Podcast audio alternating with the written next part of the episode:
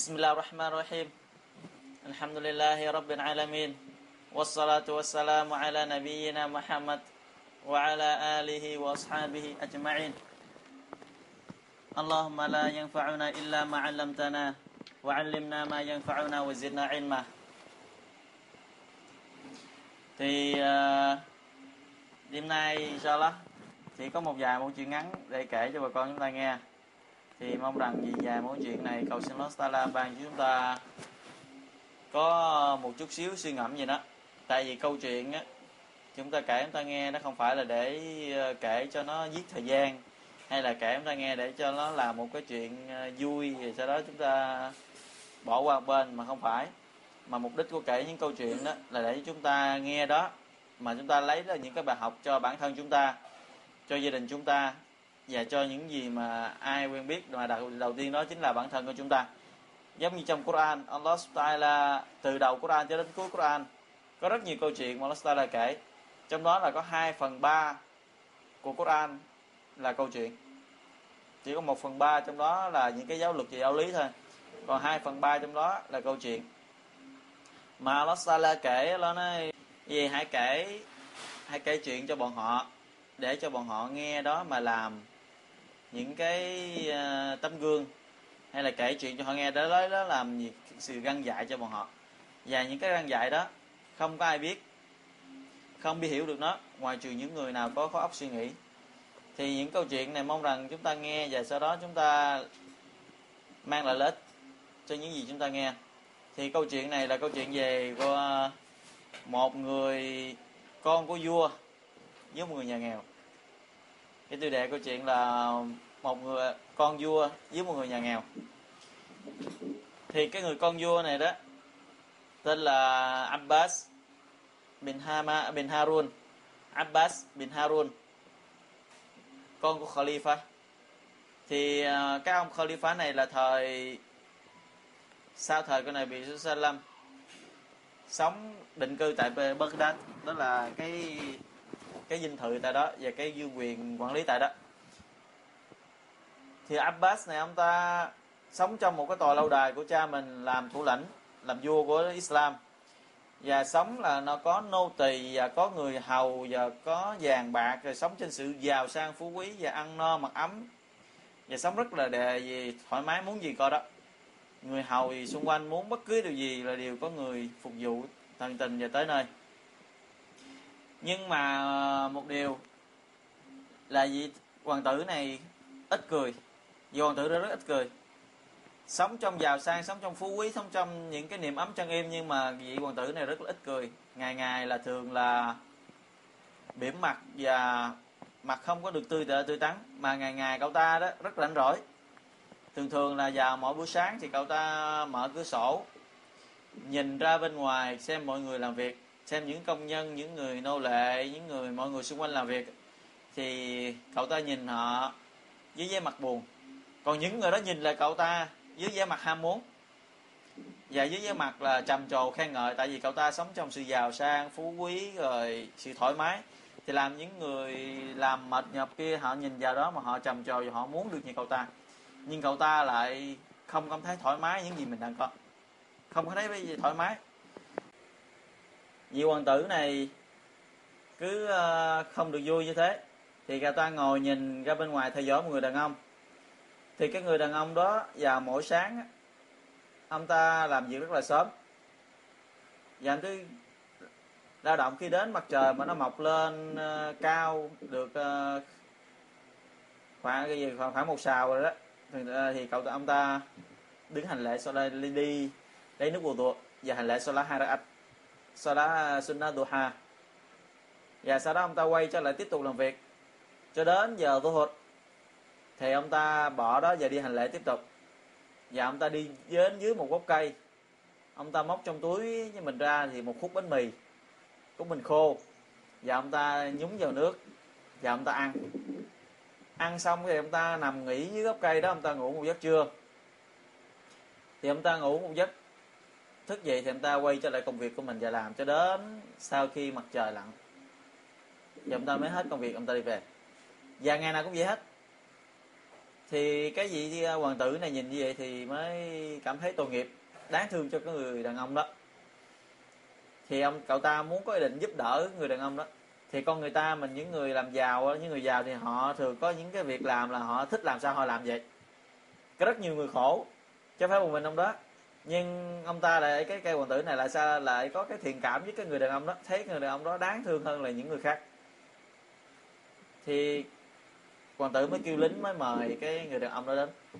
Thì hoàng ông đó đến, đến cái hoàng tử mới hỏi chứ ông công việc của ông gì đó vậy, chứ ông ở nhà sống với ai và hoàn cảnh của ông ở nhà như thế nào. Thì cái người đàn ông đó mới nói tôi tôi cần phải nuôi uh, hai người, một là mẹ già, hai là người em gái bị bệnh. Tôi phải lao động như thế này cho đến chiều, và chiều tôi đi lấy tiền, sau đó tôi mua lương thực và tôi mang về nhà cho mẹ và em gái tôi. Và hai người họ đó ban ngày là phải nhìn trai, tức là nhìn trai này là không, ông ta không nói rõ, là không biết mục đích là nhịn chay là do không có gì ăn vào buổi sáng nên nhịn chay, hay là họ muốn nhịn chay theo cái uh, sở thích của họ nên không biết. Nhưng mà ban ngày thì họ nhịn chay cho đến chiều tối tôi đem thức ăn về thì họ mới xả chay. Thì chúng ta thấy cuộc sống rất là khó khăn và rất là cơ cực. Ban ngày thì đi làm đem theo khúc bánh mì mà ăn thôi, và chiều lãnh lương lấy tiền để mua đồ ăn về nhà cho mẹ và em gái để mà xả chay. Thì cái người cái hoàng tử nó mới hỏi chứ ông nghĩ sao? Ông nghĩ sao tôi sẽ cho mẹ ông, em gái ông cùng với ông ở cùng với tôi ở tòa lâu đài này. Thì cái người đàn ông hỏi chứ tại sao làm vậy? Tại sao lại làm vậy? Cái hoàng tử nói tôi thích vậy. Hai nữa tôi thấy ông cơ cực quá, tôi muốn giúp ông. Thì cái người ông nói chứ dựa vào đâu mà hoàng tử cho tôi cơ cực? Hoàng tử nói dựa vào cái hiện tại của ông và cuộc sống của ông, tôi cũng có theo dõi ông sống rất là cơ cực nên tôi muốn giúp ông. Thì người đàn ông nó mới nói ai nói với hoàng tử là tôi sống khó khăn và cơ cực? Ai nói hoàng tử là tôi sống rất là khổ sở? Không, tôi rất là hài lòng những gì tôi hiện tại tôi đang có. Tôi rất thoải mái và rất là hài lòng những gì mình đang có hiện tại, thì tôi chấp nhận đó. Còn tài sản và người hầu và người ở, những cái gì của hoàng tử, hoàng tử có ý định tốt thì để cho hoàng tử hưởng thụ, tôi không cần. Thì người đàn ông ấy, người hoàng tử mới nói ông không chấp nhận giàu sang hả? Ông không chịu bỏ cuộc sống cơ cực đến đây sống gì được hưởng thụ, được giàu có, được tiền bạc hả? Thì người ông nói không, tôi không cần cái đó, để cho hoàng tử hưởng thụ đi, tôi không cần, tôi hài lòng với những gì tôi đang có. Thì người đàn ông đó quay đi. Thì người đàn ông quay đi thì hoàng tử này ngồi khóc rất là nhiều. Cậu ta buồn và khóc rất là nhiều. Và sau đó cậu ta mới nói nói với người hầu không được phép báo với cha của cậu ta, tức là vua vì thua lãnh Khalifa, báo rằng cậu ta rời khỏi rời khỏi cái tòa lâu đài. Thì cậu ta ra đi, bỏ cái nơi giàu sang của mình ra đi, và đi đến khi mà cậu ta gần chết mới có tin tức được. Cậu ta bỏ đi một nơi là không ai biết được cậu ta đi đâu, nhưng mà đến khi mà cậu ta gần chết ấy, mới biết được cái tin của cậu ta. Thì người ta, cái người mà đã kể, cái người mà ở cùng với cậu ta đó, đem tin mới kể đó, cho đến phút cuối cậu, cái người đàn ông đó mới biết cậu ta là ai. Thì cái hoàng tử này bỏ ra đi, không ai biết là đi đâu, vì Khalifa này đã ra lệnh cho mọi người đi tìm tất cả mọi nơi trong đất nước, với những nơi nào có thể tìm được đi, đi, đi được đi tìm, nhưng mà vẫn không biết được tin tức của con trai của mình. Thì cậu ta đi đến một người thợ rèn, đi đến một cái lò rèn nhỏ nằm ở vùng hẻo lánh xa xôi lắm, và xin làm người học nghề và làm phục vụ cho cái lò rèn. Một hoàng tử mà bỏ gia đình, bỏ cơ ngơi, bỏ địa vị, đi đến một cái vùng nghèo hồi khổ mà đi phục vụ, đi học nghề lò rèn và xin ở làm nghề lò rèn với cái người đàn người ông thợ rèn. Và ông ta cũng không biết cậu ta là ai, và ông ta cho cậu ta làm chung.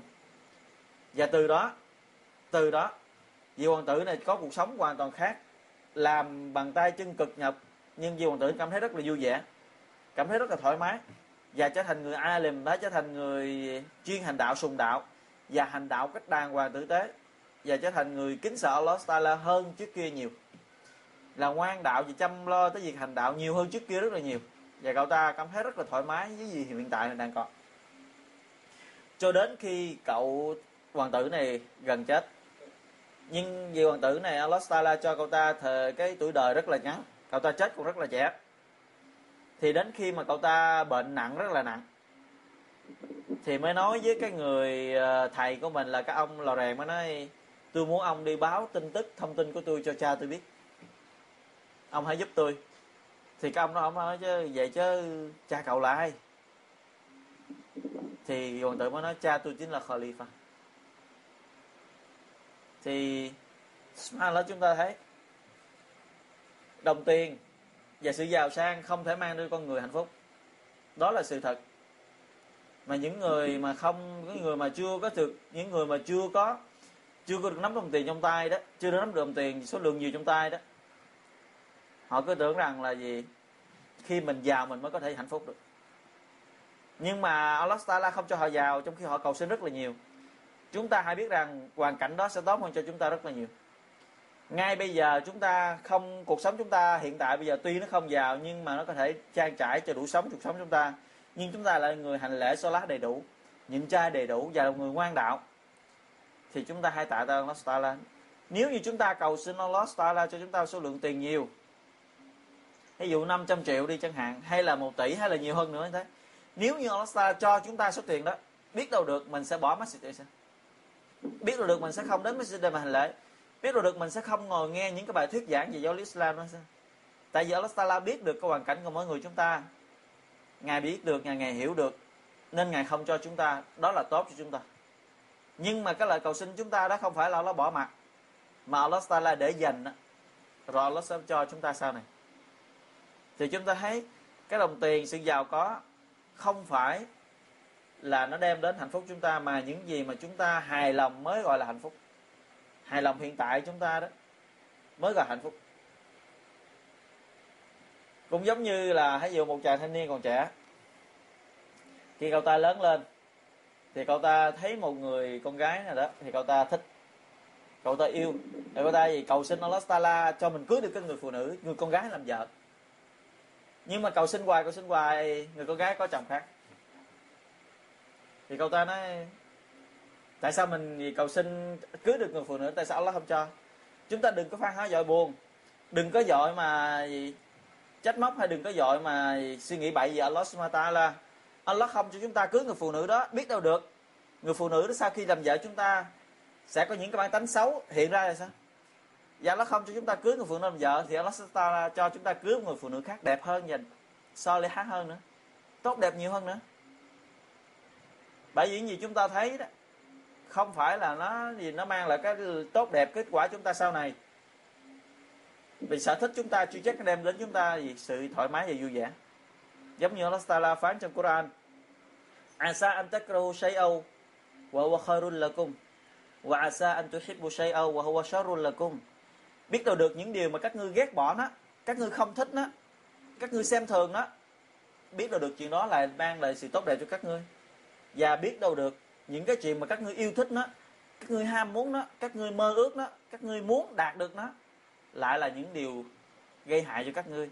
Wallahu ya'alamu wa antum la ta'lamun. Allah Ta'ala là đấng hiểu biết tất cả, còn các ngươi không hiểu biết cái gì, không có biết gì hết. Thì Allah Ta'ala là đấng tạo con người và đấng biết được những gì hoàn cảnh của chúng ta. Ngài cho chúng ta những gì là phù hợp nhất của chúng ta. Chúng ta đừng có tham vọng, đừng có đòi những gì mà nó vượt vượt tầm tay chúng ta, vượt mức chúng ta. Giống như một người lao động, tiền lương của anh ta mỗi tháng là năm triệu đi chẳng hạn, mà anh ta mơ ước mua chiếc ét hát trăm mấy chục triệu, thì mơ ước, cái ước mơ đó không phải là không có, nhưng mà rất là xa vời. À, với ét hát mà tiền lương, nếu mà so lại tiền lương của mình năm triệu một tháng, mà để mình còn phải nuôi vợ nuôi con, phải sống hàng ngày, mà mình nhìn tới chiếc ét hát thì nó quá xa vời đi. Mình phải nhìn vào cái ngắn chút xíu, chiếc chiếc quay thôi, quay Alpha thôi, mười mấy triệu thì có thể inshallah, hay là cao hơn nữa chiếc tay ga ba mấy triệu thì sao vẫn có thể, nhưng mà lên hơn nữa thì nó hơi xa quá. Hay là gì tiền lương của anh ta, hay là gì anh ta một người không chịu lo học, hay là anh ta lười học đi chẳng hạn. Giống như một người đang học đang cắp sách đến trường nhưng mà do hơi lười học. Lười học nhưng mơ ước làm bác sĩ, hay là lười học nhưng mà mơ ước làm một cái chuyện gì đó, làm thư ký văn phòng hay làm giám đốc gì đó. Thì nếu cậu ta không thay đổi thì những cái ước mơ đó sẽ không bao giờ thành hiện thực. Làm sao không chịu học mà lại trở thành bác sĩ, làm sao không chịu học mà lại trở thành giám đốc được. Thì chúng ta hãy ước mơ những gì mà nó phù hợp, hay là chúng ta muốn cái chuyện gì đó nó, nó, nó bằng với khả năng chúng ta đó. Thì có như thế chúng ta mới có thể đạt được đó. Bởi vì trên đời này đó, Allah Ta'ala không cho những gì mà nó không thể xảy ra. Và những cái gì là cầu sinh không thể xảy ra, Islam không cho phép cầu sinh, nữa là khác. Giống như cầu sinh cho chúng ta được bay, cầu sinh chúng ta được biến, cầu sinh chúng ta được những cái gì mà nó nó nó hiện thực này không thể là xảy ra đó. Thì đó thì haram chúng ta cầu sinh. Và khả năng chúng ta không thể đạt được nó thì chúng ta đừng cầu sinh đó. Chúng ta cầu sinh những gì mà nó phù hợp. Ước mơ thì ước mơ, không có cấm, nhưng mà chúng ta đừng có làm cho nó cao quá chúng ta, vì trở nên thất vọng trong bao năm nỗ lực chúng ta không đạt được nó. Thì từ từ inshallah chúng ta sẽ đạt được nó. Nhưng mà lời cầu sinh, cái lời cầu sinh, chúng ta hãy cầu sinh, cầu xin nhiều càng nhiều càng tốt. Đừng bao giờ quên đi lời cầu xin của Allah Ta'ala.